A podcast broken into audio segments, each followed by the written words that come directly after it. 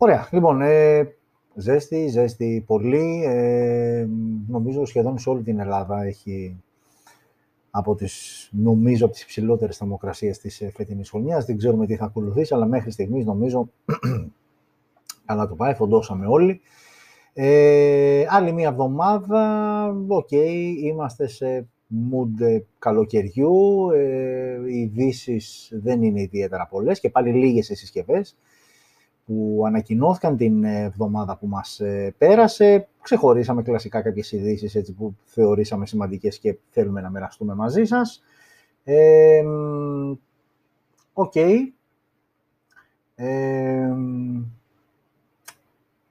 με βλέπετε, κοιτάζω εδώ, γιατί βλέπω ταυτόχρονα το live ε, και δεν ξέρω γιατί, ε, αν με βλέπετε ε, αυτή την ε, στιγμή ή όχι. Ε, εμένα δηλαδή μου βγάζει, δεν ξέρω τι βγάζει αυτή τη στιγμή στις δικές σας οθόνες, εμένα μου βγάζει ένα παρουσιάστηκε σφάλμα, δοκιμάστε ξανά αργότερα.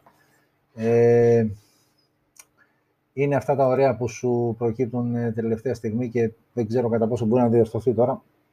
Για να δούμε. Ζητώ συγγνώμη τώρα, απλά δεν έχω εικόνα, δεν μπορώ να καταλάβω ε, αν με βλέπετε ή αν σας βγάζει ουσιαστικά αυτό το μήνυμα ότι παρουσιάστηκε σφάλμα από πλευράς ταχύτητας είμαστε καλά. Ε, πολύ πιθανό, πολύ πιθανό να είναι πρόβλημα α, του YouTube ε, και γενικότερα δεν ξέρω, επειδή ανεβαίνουν οι ζέστες, οι θερμοκρασίες, ε, την προηγούμενη εβδομάδα είχαν τα Google Apps πρόβλημα. Αυτή τη βδομάδα αρκετός κόσμος ε, και μέσω μηνυμάτων και εγώ ίδιος το διαπίστωσα είχε πρόβλημα ο Messenger γενικότερα και στο chat και στις ε, βιντεοκλήσεις και όλα αυτά. Ε, δεν ξέρω τι έχει συμβεί. Ε, Δεν έχω εικόνα αυτή τη στιγμή. Ε, για να το δοκιμάσουμε λίγο, γιατί δεν... Ε, και είναι αυτό ότι σου κάθεται στην αρχή, δεν είναι, δηλαδή δεν, δεν σου κάθεται εξ αρχής καλά. Ε, δώστε μου ένα λεπτό, τώρα μπορείτε να δείτε κάποια κολλήματα, γιατί τρέχω ταυτόχρονα, ανοίγω μάλλον ταυτόχρονα αρκετά ε, παράθυρα, απλά ε, προσπαθώ να δω ποιο είναι το πρόβλημα και αν μπορεί να αναλυθεί τώρα. Ε, ε, για να δούμε. Για να δούμε ποιο είναι το πρόβλημα. Όπως και να έχει τώρα, ε, είναι λίγο περίεργο γιατί ξαναλέω και πάλι προσπαθώ να καταλάβω το οποίο θα το διαπιστώσω ευθύς αμέσως ε, ε, τι βγαίνει α, προς τα έξω, αν υπάρχει εικόνα, έστω αν υπάρχει ένας ήχος, ρε αδερφέ, να μ' ακούτε τουλάχιστον ότι να καταλάβετε πάνω κάτω τι γίνεται. Ε,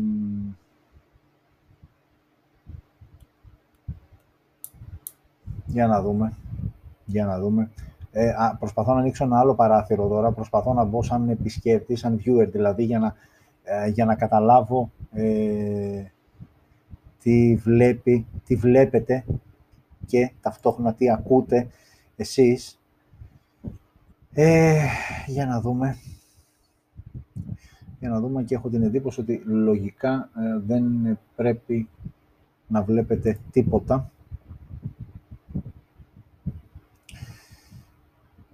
Ε, οκ, συμβαίνουν αυτά. Ε, δυστυχώς συμβαίνουν. Ε, τα απρόπτα, όταν έχεις να κάνεις ε, με live streaming, ε, είναι πολύ πιθανό κάποιος να, να, να γενικότερα να αντιμετωπίσει κάποια τέτοια προβλήματα. Προβλήματα που δεν έχουν να κάνουν με σένα, γιατί, οκ, είναι κάποιες στάνταρ ε, ρυθμίσεις τις οποίες ε, κρατάμε και ε, από εκεί και πέρα, ναι. Ε, δεν ξέρω, δεν, δεν βγάζω άκρη από εδώ. Φαίνεται ότι είμαστε live, αλλά δεν φαίνεται να υπάρχει εικόνα. για να δούμε. Για να δούμε. ίσως πολύ πιθανό να χρειαστεί να το κλείσω και να το ξανανοίξω και να διορθωθεί. Απλά αλλάζει και ο σύνδεσμος, για όσους έτσι γνωρίζετε λίγα περισσότερα πράγματα για όλες αυτές τις ε, διαδικασίες. Ε, ίσως, ε, ε, όχι ίσως, αλλάζει σίγουρα ο σύνδεσμος, οπότε κάποιος ο οποίος το έχει ταγκάρει, έχει χτυπήσει καμπανάκι, ε, ουσιαστικά παρακολουθεί αυτό και δεν ε, ενημερώνεται ε, για τυχόν αλλαγή που θα γίνει στο σύνδεσμο. Οκ. Ε, το ζωντανά τώρα, για να δούμε εδώ, νομίζω θα βγάλω τώρα μία ε, εικόνα του τι γίνεται. Α, φορτώνει, φορτώνει, φαντάζομαι θα βγάλει το μήνυμα αυτό που βλέπω τώρα.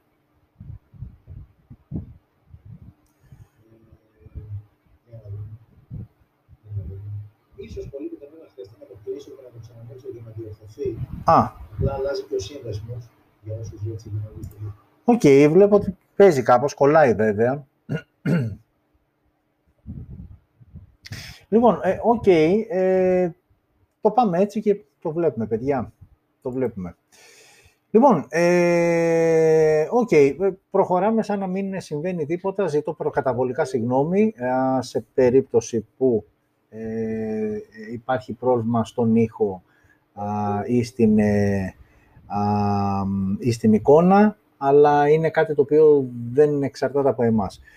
OK, okay, όπως πάντα ξεκινάμε με το off-topic θέμα. Δεν έχει συμβεί κάτι το συγκλονιστικό. Ίσως πλέον η αγωνία, ίσως αυτό που ασχολείται ο περισσότερος κόσμος, δεν είναι άλλο από τα εμβόλια και πλέον, γιατί μπήκαμε Ιούλιο, οπότε σιγά σιγά αρχίζουν για πολύ κόσμο οι διακοπές, λίγο πιο χαλαρά και εκεί μετά τις 15 Ιουλίου αρχίζει το μεγάλο κύμα. Άρα λοιπόν είναι λογικό πολλοί κόσμος ο οποίος θέλει να ταξιδέψει, ο οποίος θέλει να φύγει εκτός πόλεων, είτε με αυτοκίνητα, με λεωφορεία, με τρένα, με πλοία. Όλοι αυτοί λοιπόν έχουν μια αγωνία και εντάξει, όχι όλοι αυτοί, αυτοί που δεν έχουν εμβολιαστεί, γιατί προφανώς αυτός που έχει εμβολιαστεί δεν τίθεται αν θα έχει κάποιο θέμα περιορισμού κτλ. Αυτοί όμως οι οποίοι δεν έχουν εμβολιαστεί, αυτοί είναι που ουσιαστικά καίγονται. Ε, Σήμερα το απόγευμα γίνανε κάποιες ανακοινώσεις όσο αφορά τις μετακινήσεις ε, προς την νησιωτική χώρα ε, με τα πλοία, ε, όπου εκεί θα χρειάζεται τελικά, γιατί κάποια στιγμή ακούστηκε ότι θα πρέπει να είσαι απο, απαραίτητα εμβολιασμένος, ε, τώρα είπαν ότι θέλει α, ή μοριακό τεστ ή rapid test 72 και 48 ώρες αντίστοιχα πριν το ταξίδι και με το αντίστοιχο πιστοποιητικό με το χαρτί του αποτελέσματος, του αρνητικού προφανώς αποτελέσματος. Ε, ενώ για την ε, υπηρετική Ελλάδα θα πούνε σε δεύτερο χρόνο στους διάφορους ελέγχους που θα γίνονται στα διόδια, με ποιον τρόπο θα περνάει ο ταξιδιώτης για να, να πάει εκεί που θέλει να πάει. Η ουσία είναι ότι όσο και να μην το θέλουμε, όσο και να μην είναι σωστό, πείτε το πώς θέλετε, ο διαχωρισμός αρχίζει και γίνεται λίγο πιο ξεκάθαρος πλέον μεταξύ αυτών που έχουν κάνει το εμβόλιο και μεταξύ και των άλλων που δεν το έχουν κάνει. Ε, έχω ξαναπεί και πάλι, η προσωπική μου άποψη είναι ότι είναι ε, σεβαστή ε, η κάθε επιλογή, δηλαδή είτε αυτός που θέλει να εμβολιαστεί για τους δικούς του λόγους, είτε αυτός που δεν θέλει να εμβολιαστεί, ε, δεν το δέχομαι τον χαρακτηρισμό ανοριμότητα ούτε για τους μεν ότι βάζουν κάτι στο σώμα τους χωρίς να ξέρουν τι είναι, ούτε για τους δεν, ότι και καλά δεν εμβολιάζονται τι ε, αντιρρησίες συνείδησης και κόντρα στο σύστημα και δεν ξέρω εγώ τι κτλ. Ε, είναι σεβαστή η κάθε άποψη. Εδώ βέβαια θα πεταχτεί κάποιος και θα πει, φίλε μου, καλά τα λες, αλλά όταν έχει να κάνει με τη δημόσια υγεία, ε, ναι, εν μέρη θα συμφωνήσω, γιατί Μιλάμε για κάτι που όντως αφορά την ε, δημόσια υγεία, αλλά διατηρώ και τις επιφυλάξεις μου ε, όσο αφορά τον χειρισμό αυτής της όλης ε, κατάστασης, γιατί ωραία μπορεί να ε, λέμε ότι λέμε, μάλλον να λένε αυτοί που είναι υπεύθυνοι και αποφασίζουν ε, ότι λένε, αλλά οκ, έχω την εντύπωση ότι κάπου το έχουμε, κάπου το έχουμε χάσει. Τέλος πάντων, ε, η ουσία είναι ότι αυτοί που θέλουν να ταξιδέψουν, υπάρχει τρόπος, και ουσιαστικά υπάρχει τρόπος για αυτούς που δεν έχουν εμβολιαστεί, ξαναλέω και πάλι αυτοί είναι που ε, κάπως θα σε εισαγωγικά ζοριστούν, γιατί οι άλλοι okay, έχουν εμβολιαστεί, δεν έχουν κάποιο θέμα περιορισμού κτλ. Οκέι, okay, να το δούμε πώς πάει. Φοβάμαι όμως ότι τουλάχιστον όλα έτσι δείχνουν και τώρα με, τα, με τις ανακοινώσεις ε, του πώς θα λειτουργούν τα καταστήματα, αν θα είναι καταστήματα που θα είναι μόνο με εμβολιασμένους, με μη εμβολιασμένους. Γενικότερα, έχω την εντύπωση ότι από το φθινόπωρο αυτό θα γίνει πολύ πιο έντονο. Ε, ήδη, ήδη ε, δεν ξέρω αν έχετε βρεθεί σε παρέες που έχετε τέτοιου είδους ε, θέματα συζήτησης, φαντάζομαι ότι λίγο πολύ όμως όλοι το συζητάνε.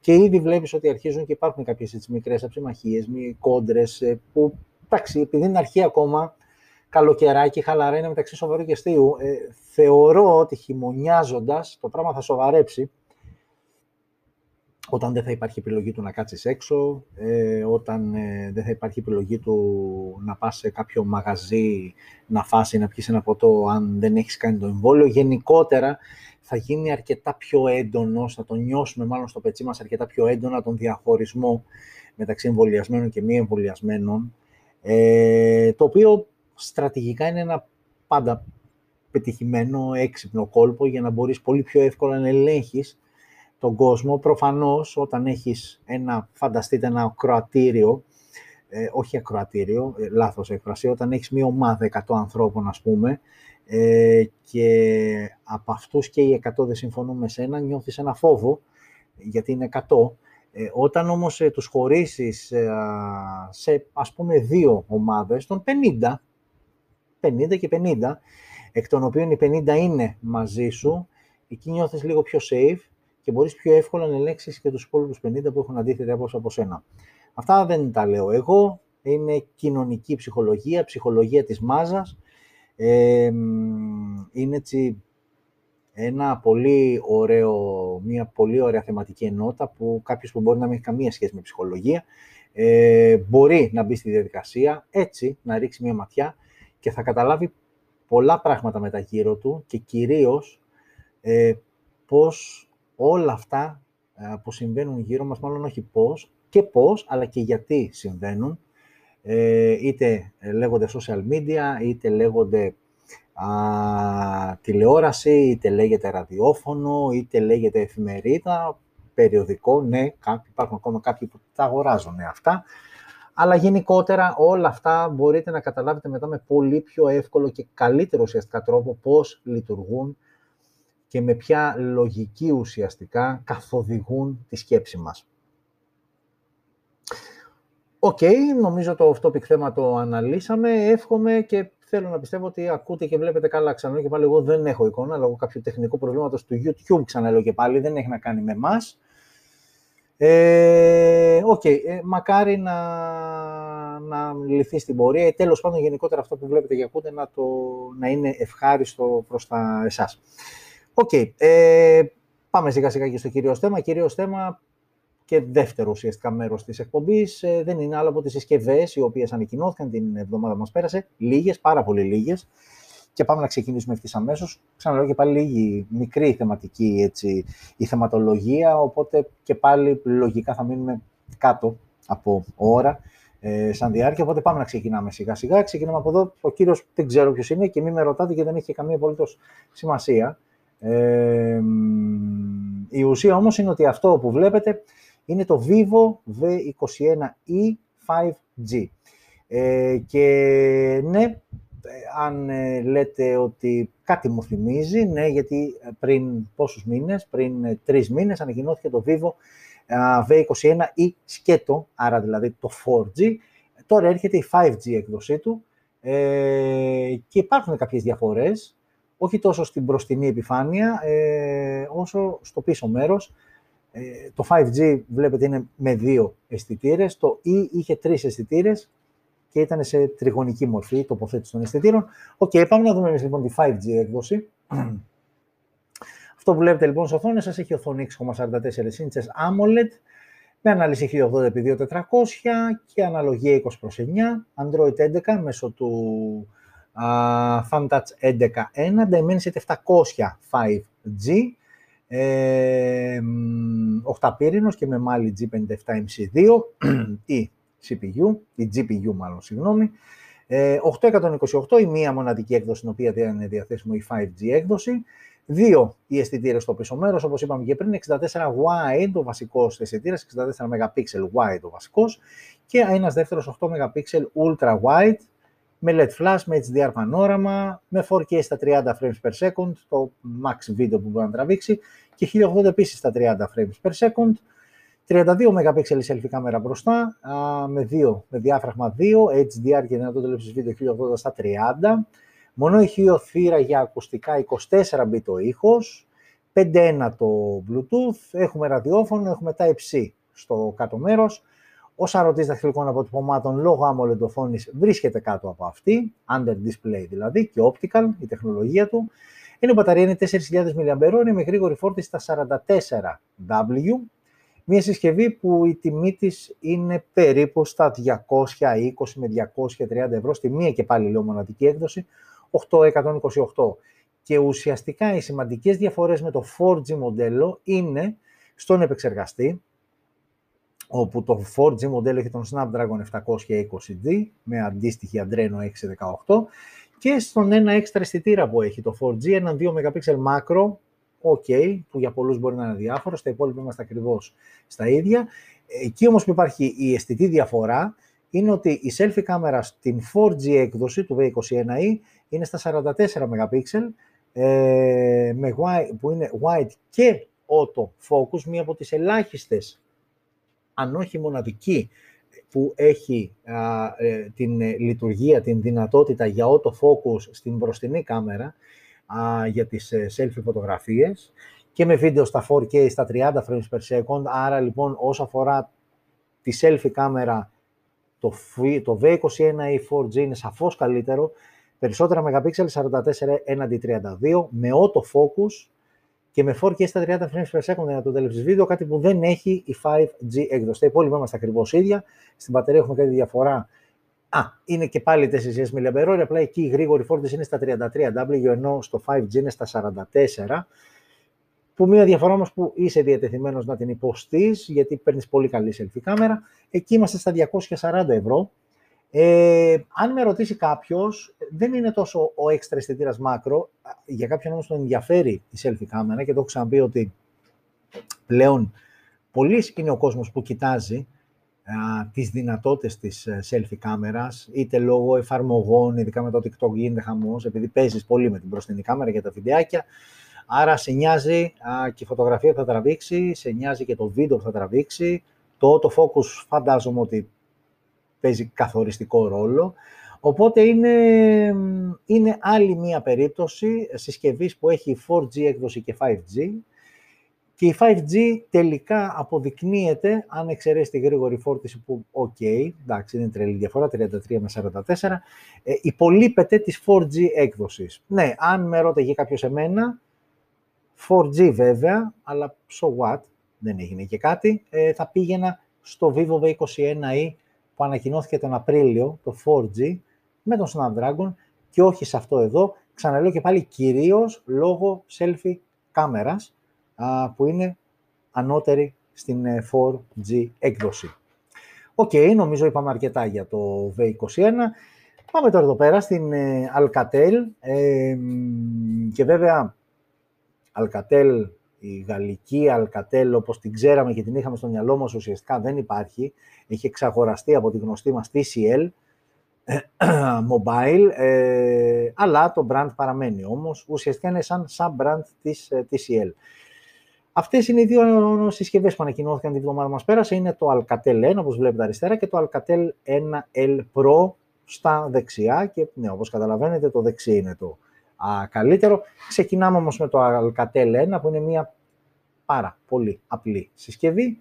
Και όταν λέω πολύ απλή, αμέσως αμέσως να ξεκινήσουμε με την οθόνη 5 inches TFT, με αυτό το design που μας πάει κατευθείαν στο παρελθόν, τότε που οι περισσότερες συσκευές όλες οι συσκευές ήταν έτσι, με αυτά τα ορατά bezels, κυρίως πάνω και κάτω. Έχει δεξιά και αριστερά, αλλά το πάνω και κάτω είναι αυτό που κάνει το, το BAM. Ε, MediaTek 6739 ο επεξεργαστής, Android 11 Go Edition όμως, Ξαναλέω σε αυτό το σημείο και πάλι για όσους δεν γνωρίζετε ότι Go Edition είναι ουσιαστικά σαν μια, όχι σαν μια light έκδοση και όχι κανονική Android 11 ή οτιδήποτε. Είναι μια light Android έκδοση, πολύ ελαφριά, γι' αυτό και δεν έχει ιδιαίτερες ενεργειακές απαιτήσεις, ούτε θες και πολύ RAM. Δηλαδή εδώ φανταστείτε ότι το Alcatel 1 η βασική του έκδοση βγαίνει με 1 GB RAM και 8 GB αποθηκευτικό χώρο, ενώ υπάρχει και μια δεύτερη επιλογή, το 1 GB RAM παραμένει, που σου δίνει 16 GB αποθηκευτικό χώρο. Παίρνει όμως κάρτα microSD, γιατί εντάξει, okay, μπορεί κάποιος έστω και σαν απλή συσκευή, αλλά να έχει ανάγκη από αποθηκευτικό χώρο. Ένας ταπεινός αισθητήρας 5 MP στο πίσω μέρος και βιντεάκι 720 30 frames per second. Εντάξει, δεν θέλουμε κάτι παραπάνω σε τέτοιου είδους συσκευή. Και μπροστινή κάμερα όμως και αυτή 2 MP. Ε, Επίσης δυνατότητα λήψη βίντεο 720 30 frames per second. Έχουμε μόνο ηχείο, έχουμε θύρα για ακουστικά, έχουμε assistant GPS, έχουμε Bluetooth 4.2, έχουμε ραδιόφωνο, micro USB στο κάτω μέρος, εντάξει, όχι ότι πέσουμε εδώ σύννεφα, και μπαταρία χωρητικότητας 2.000 mAh. Προφανώς δεν έχουμε εδώ πέρα κάποια τεχνολογία γρήγορης φόρτισης, προφανώς δεν χρειάζεται κιόλας. Μία συσκευούλα όμως, η οποία, φίλες και φίλοι, κοστίζει μόλις 60 ευρώ. Go Edition, ξαναλέω και πάλι, το Alcatel 1 είναι λοιπόν μία επιλογή ε, που στα 60 της ευρώ δίνει αρκετά πραγματάκια για κάποιον που θέλει ένα τηλέφωνο που να κάνει και ένα, δύο, τρία πράγματα παραπάνω, μέχρι εκεί όμως, αλλά κυρίως θέλει τηλέφωνο. Στα δεξιά είναι το Alcatel 1L Pro, εδώ λίγο σοβαρεύουμε, μην φανταστείτε, έτσι, απλά έχεις δύο-τρία πραγματάκια που, οκ, okay, ανεβαίνεις έτσι, μισό level πιο πάνω, όταν ανεβαίνεις. 6,1 inches η οθόνη IPS LCD, 720x1560 η ανάλυση, HD δηλαδή ουσιαστικά, και εδώ έχουμε Android 11 Go Edition, άρα ελαφριά και πάλι έκδοση του Android. 2/32, ε, ε, η μία και μοναδική ε, έκδοση στην οποία θα είναι διαθέσιμο το Alcatel 1L. Στο πίσω μέρος πλέον έχουμε δύο αισθητήρες, 13 wide και 2 MP για αποτύπωση βάθους και δυνατότητα λήψης βίντεο 1080 στα 30 frames per second, το και λίγο σοβάρεψε το πράγμα. Μπροστά έχουμε selfie κάμερα 5 MP με HDR. Δεν έγινε κάποια αναφορά για λήψη βίντεο, αλλά φαντάζομαι προφανώς τουλάχιστον θα έχει τη δυνατότητα το Alcatel 720x30 στα 30 frames per second. Ίσως να μπορεί και ένα 1080p. Δεν αναφέρθηκε, αλλά δεν μπορώ να φανταστώ ότι το 1 L Pro δεν τραβάει βίντεο προς την κάμερα και τραβάει στο 1. Έτσι. Μόνο έχει θύρα για ακουστικά και εδώ και εδώ ραδιόφωνο και εδώ micro USB στο κάτω μέρος. Εδώ έχουμε και σαρωτή δαχτυλικών αποτυπωμάτων πίσω, όπως βλέπετε, στην πλάτη. Ε, για την μπαταρία επίσης δεν έγινε κάποια αναφορά όσο αφορά το μέγεθός της. Ενώ η τιμή της συσκευής είναι σχεδόν διπλάσια από το Alcatel 1, φτάνουμε στα 110 ευρώ. Αλλά οκ, okay, παίρνει λίγο έτσι ένα πιο σοβαρό setup, σοβαρό, λίγο πιο, πώς θα το πω, σίγουρα καλύτερο από το Alcatel 1 ε, και οι μπροστινές και οι πίσω κάμερες, ε, έχεις σαρωτή δαχτυλικών αποτυπωμάτων, έχεις μεγαλύτερη οθόνη IPS LCD, εντάξει, ok, 110 ευρώ βέβαια, αλλά όπως και να έχει, αυτές είναι οι δύο συσκευές που ανακοινώθηκαν, Alcatel 1 και Alcatel 1L Pro. Και ίσως, όχι ίσως, η σημαντικότερη προσθήκη αυτής της εβδομάδας είναι η συσκευή που ανακοινώθηκε μόλις χτες, ε, είναι το Honor X20C, ε, μία συσκευή που, οκ, okay, έχει ωραίες καμπύλες. Γενικότερα δεν ξέρω, έτσι μου βγάζει κάτι σε καραμέλα, να το πω. Δεν ξέρω, έτσι επειδή είναι στρογγυλεμένο, γυαλιστερό. Οκ. Okay. Αυτό είναι λοιπόν το Honor X20 σε μια συσκευή βέβαια που αρχικά ε, προορίζεται αποκλειστικά για την αγορά της Κίνας, το οποίο σημαίνει no Google Play Services. Πριν τρομάξετε, εκεί ούτε ή άλλως, στην Κίνα δεν έχουν Google Play Services ή συσκευές. γιατί γενικότερα είδαμε και στην X50 σειρά ότι πλέον επειδή έχει υπάρξει πλήρης διαχωρισμός από την μαμά Huawei και η Honor πλέον τραβάει το δικό της δρόμο, ε, επανακαταστάθηκαν, επακατα, ε, τη λέξη τώρα, αποκαταστάθηκαν οι σχέσεις με τις Ηνωμένες Πολιτείες Αμερικής, άρα και με εταιρείες που βρίσκονται, εδρεύουν μέσα σε αυτή.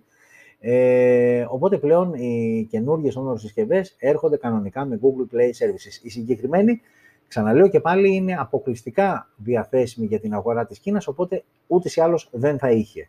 Φαντάζομαι ότι αν όχι με το ίδιο όνομα, με κάποιο άλλο όνομα, θα κυκλοφορήσει και International, οπότε εκεί θα έχει και Google Play Services. Στα υπόλοιπα όμως, τα οποία δεν αλλάζουν, έχουμε οθόνη 6,6 inches IPS LCD με ανάλυση Full HD+, 1080x2400, Android 11 out of the box μέσω του Magic User Interface 4.0, Dimensity 700 5G επεξεργαστής, 628 και 828 οι δύο διαθέσιμες εκδόσεις, άρα όπως και να έχει 128 αποθηκευτικός χώρος, 6 και 8 GB αυτό παίζει.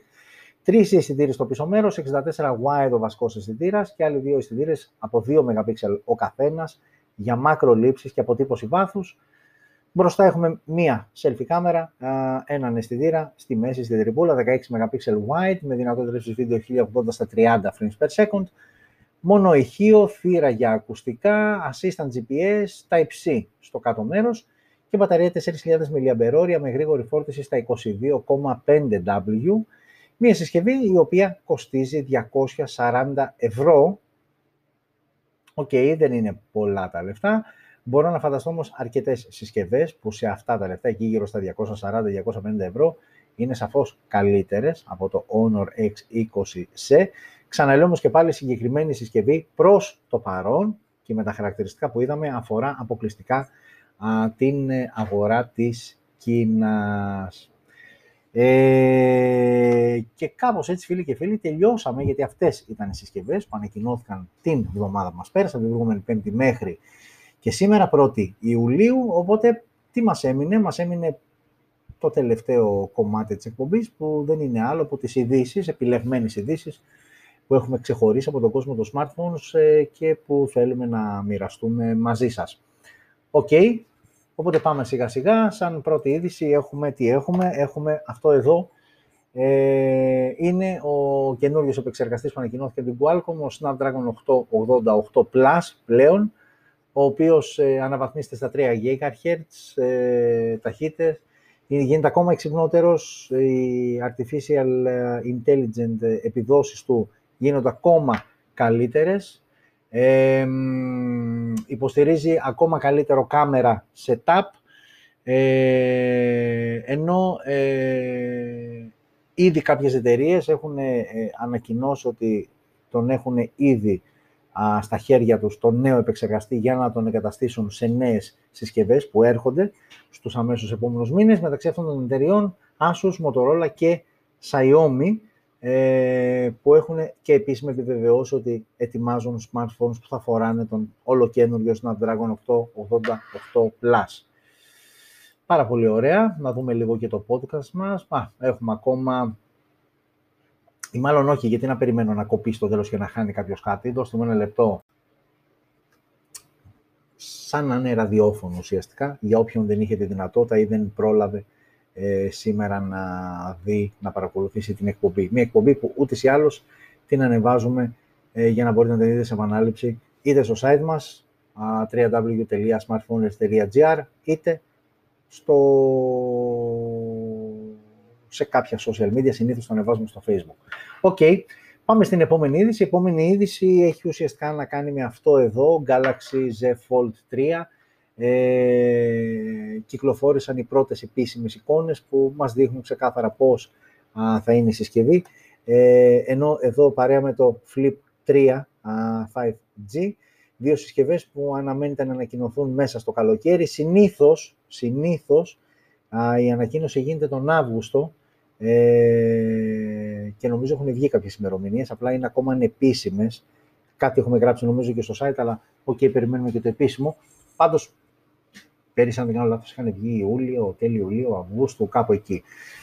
Αυτές λοιπόν είναι οι πρώτες επίσημες ε, εικόνες ε, των ε, δύο αναδιπλούμενων συσκευών από την Samsung και σίγουρα παίζει τα ρέστα της γιατί έχω την, όχι έχω την εντύπωση, διάβαζα ότι τόσο με το πρώτο Fold που, οκ, ήταν το πρώτο, οπότε ήταν αυξημένες οι πιθανότητες κάποιας αστοχίας, όπως και έγινε, ακολούθησε Z Fold 2, έρχεται και το 3. Τα πρώτα δύο δεν τα πήγαν ιδιαίτερα καλά.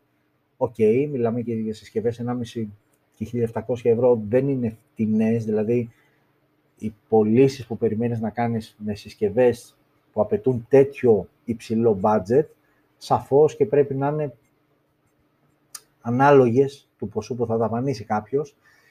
Έρχεται το Z Fold 3 λοιπόν με ένα νεωμένο κυρίως εσωτερικό μηχανισμό αναδίπλωσης, γιατί εξωτερικά, ok, εδώ που φαίνεται κυρίως, εντάξει, δεν έχουμε κάποια τρελή διαφορά και με το πενάκι. Ε, το Flip 3 5G και αυτό δεν ξετρέλανε ιδιαίτερα τον κόσμο. Ε, έρχεται όμως με αναβαθμισμένο camera setup όπως βλέπουμε εδώ πέρα. Ε, OK, okay, τις επόμενες μέρες θα δούμε ακόμα περισσότερες ειδήσεις όσο πλησιάζουμε στην ε, ανακοίνωση. Ε, αλλά οι τελευταίες πληροφορίες θέλουν ότι κάπου εκεί προς αρχές Αυγούστου ε, θα έχουμε την επίσημη ανακοίνωση των δύο αυτών συσκευών, οπότε λίγη υπομονή για να δούμε και περισσότερες ε, λεπτομέρειες. Οκ, πάμε τώρα να δούμε κάτι ενδιαφέρον. Ε, η τεχνολογία εξελίσσεται σε πολλά επίπεδα ε, και μία έτσι ευχάριστη εξέλιξη είναι το γεγονός ότι πλέον ε, κάποιος ο οποίος έχει αγοράσει ένα smartphone με κάποια συγκεκριμένα χαρακτηριστικά, εμείς θα σταθούμε σε ένα από αυτά τα χαρακτηριστικά που δεν είναι άλλο από τη RAM. Μέχρι στιγμής ξέραμε ότι, ok, αγόρασα ένα smartphone που έχει 6 GB RAM και μέχρι να λιώσει στα χέρια μου θα έχω ένα κινητό, ένα smartphone που θα έχει 6 GB RAM. Πλέον, ε, με την ε, εξέλιξη της τεχνολογίας, θα μπορείς μέσω software update να αυξήσεις τη RAM. Ε, πώς γίνεται αυτό; Εκμεταλλεύεσαι ένα μέρος από τον ελεύθερο χώρο που έχεις, τον ελεύθερο αποθηκευτικό χώρο και τον μετατρέψεις σε RAM. Βέβαια, ε, σε αυτό το σημείο να τονίσουμε ότι η RAM αυτή δεν θα τρέχει, δεν θα διαβάζει τόσο γρήγορα όσο η κανονική RAM. Ε, όπως και να έχει όμως, σου δίνει ένα extra boost και μόνο θετικό μπορεί να είναι, έτσι, και ξαναλέω και πάλι, αποκλειστικά εκμεταλλεύεται ελεύθερο χώρο από τον αποθηκευτικό χώρο της συσκευής. Η εικόνα αυτή έχει να κάνει ε, με για αρχή, γιατί είναι δύο εταιρείες που επίσημα ξεκινάνε αυτό το project. Ε, εδώ είναι η σειρά Nano 5 από την OPPO ε, και το software update, το, μάλλον η τεχνολογία αυτή είναι OPPO RAM Plus. Δηλαδή ουσιαστικά αυτό που κάνει έρχεται να σου αυξήσει τη RAM και με update το οποίο θα δοθεί μέσα στις επόμενες μέρες οι κάτοχοι ε, των, ε, της σειράς Reno 5 θα μπορούν να αναβαθμίσουν τη RAM τους μέχρι και max να φτάσει τα 7 GB ε, είναι, ένα, είναι μια δυνατότητα που ξαναλέω και πάλι εκμεταλλεύεται τον ελεύθερο αποθηκευτικό χώρο, ενώ οι συσκευές εκτός της Reno 5 σειράς που είναι αυτή που βλέπετε στις οθόνες σας, θα είναι και Α94 και Α74 συσκευές που θα υποστηρίξουν το συγκεκριμένο software update για αύξηση της RAM. Ε, και τώρα που μιλάμε, γιατί από αρχές Ιουλίου υποτίθεται, ε, θα αρχίσει σταδιακά η εξάπλωση του συγκεκριμένου update. Η μία εταιρεία που θα το κάνει είναι αυτή, η δεύτερη εταιρεία που θα το κάνει είναι αυτή εδώ, η Xiaomi, η οποία ακριβώς το ίδιο πράγμα, βέβαια εδώ πέρα το ονομάζει διαφορετικά, ε, πώς το λέει, Virtual RAM, έτσι ονομάζει η Xiaomi, το ίδιο ακριβώς πράγμα όμως είναι, έρχεται και αυξάνει τη RAM. Εδώ αυτό θα ξεκινήσει ε, στο ε, Redmi Note 10 Pro, ε, όπου θα είναι η πρώτη συσκευή που θα λάβει αυτό το software update που θα σου δίνει τη δυνατότητα να αυξήσεις και να σου δώσει ουσιαστικά μέχρι και 2 GB περισσότερο RAM και το οποίο ξαναλέω και πάλι καταλαμβάνει μέρος του αποθηκευτικού χώρου. Redmi Note 10 Pro λοιπόν είναι η πρώτη συσκευή από την Xiaomi, από την οικογένεια Xiaomi που θα λάβει το συγκεκριμένο update και θα έχει αυτή τη δυνατότητα. Virtual RAM ε, ονομάζει η Xiaomi την αύξηση της RAM μέσω software update, Oppo RAM Plus την ονομάζει Oppo ακριβώς για το ίδιο πράγμα. Ε, και πάμε στην τελευταία είδηση, που η τελευταία είδηση είναι ποιος είναι ο βασιλιάς για το 2021. Ε, και θα μου πεις, οκ, είμαστε στα μέσα ε, στο MWC λοιπόν 2021 της Βαρκελόνης, το οποίο έγινε ε, ηλεκτρονικά, δεν υπήρξε με φυσική παρουσία κόσμου κτλ.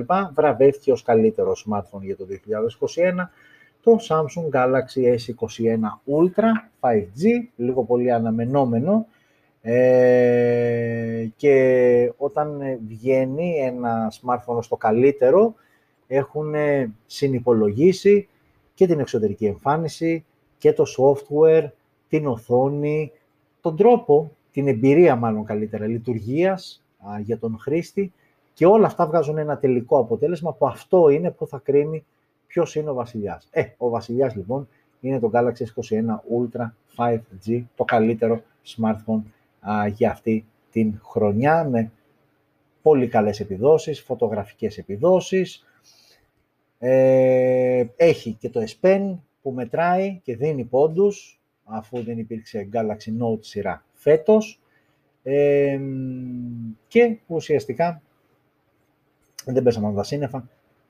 Αν μας έλεγες ποιο, θα ήταν σίγουρα μία από τις μία, δύο, τρεις max συσκευές που θα έβαζες για το ποιος ε, θα καταλάβει την ε, κορυφή. Ε, και να σας πω κάτι. Τελειώσαμε.